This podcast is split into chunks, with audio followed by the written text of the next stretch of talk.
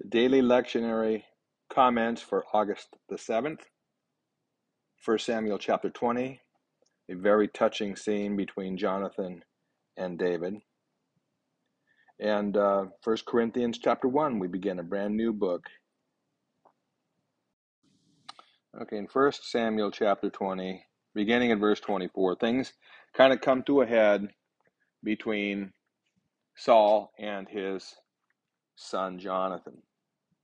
The, the plan that David and Jonathan had hatched to determine quietly uh, whether Saul was angry at David or not is put into play, and uh, and Saul clearly shows his animosity toward David. So Saul, or excuse me, Jonathan now knows that his his dear friend David really is in mortal danger.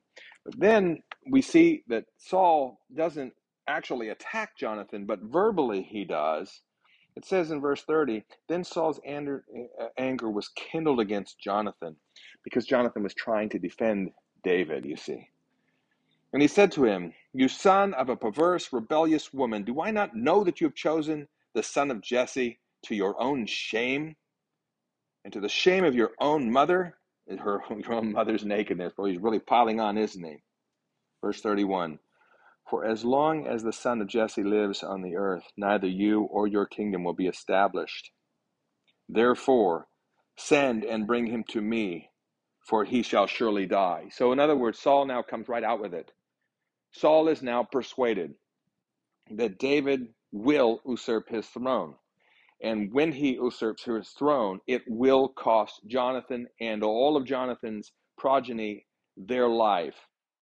So Saul is angry with Jonathan for his support of David. Now, the reason, of course, that that that Jonathan is supporting David is not because he doesn't see this. It's because Jonathan actually is very much like David in that both David and Jonathan have a deep devotion and love for the Lord. And if David is the Lord's choice, well, Jonathan loves David, and Jonathan loves the Lord, and David is Jonathan's choice also. Of course, now Saul doesn't know this, but Jonathan has already gotten David to swear that David won't kill Jonathan or wipe out his descendants when the kingdom comes to him. So Jonathan is already kind of taking care of his own progeny, at least their lives. But they won't have the throne, and he knows they won't have the throne, and Jonathan doesn't want the throne.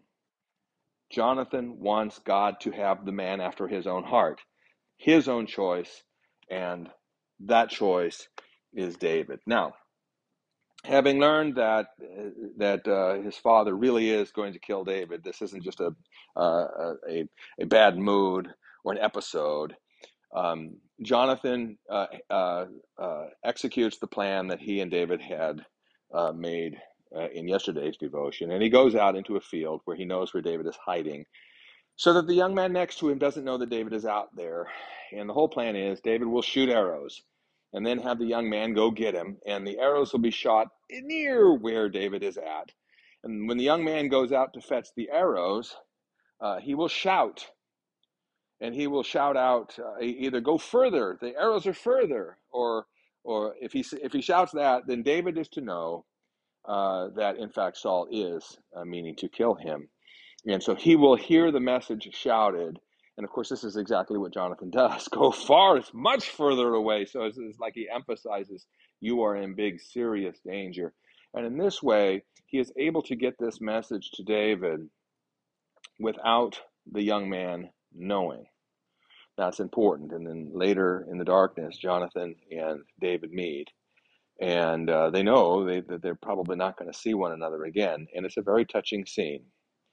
They love one another. They are weeping for one another. It says that David was weeping even more, and uh, it's it's a it's a truly touching story of uh, true uh, uh male friendship. Um, it also is a touching story of two men caught up in larger events, uh, in in this. Um, you know the the the angles between David and Jonathan and Saul and the Lord and the Lord's plans. And meanwhile, they're to be faithful to the Lord, but they also love one another. It's it's a, just a very touching scene. They meet and they part, weeping. Now we're going to skip several chapters. I will summarize what happens in those next chapters because it's kind of important uh, before uh, at, tomorrow's devotion.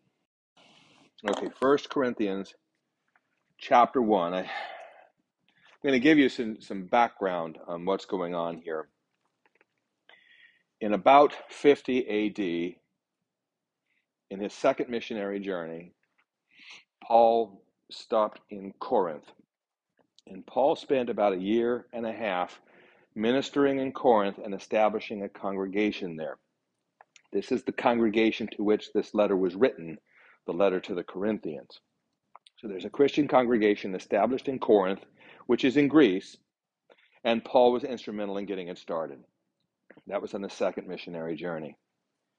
Later, Paul would set out on his third missionary journey, and the bulk of the time in the third missionary journey would be spent on the opposite side of the Aegean Sea, across from Greece in Turkey, in a large city called Ephesus.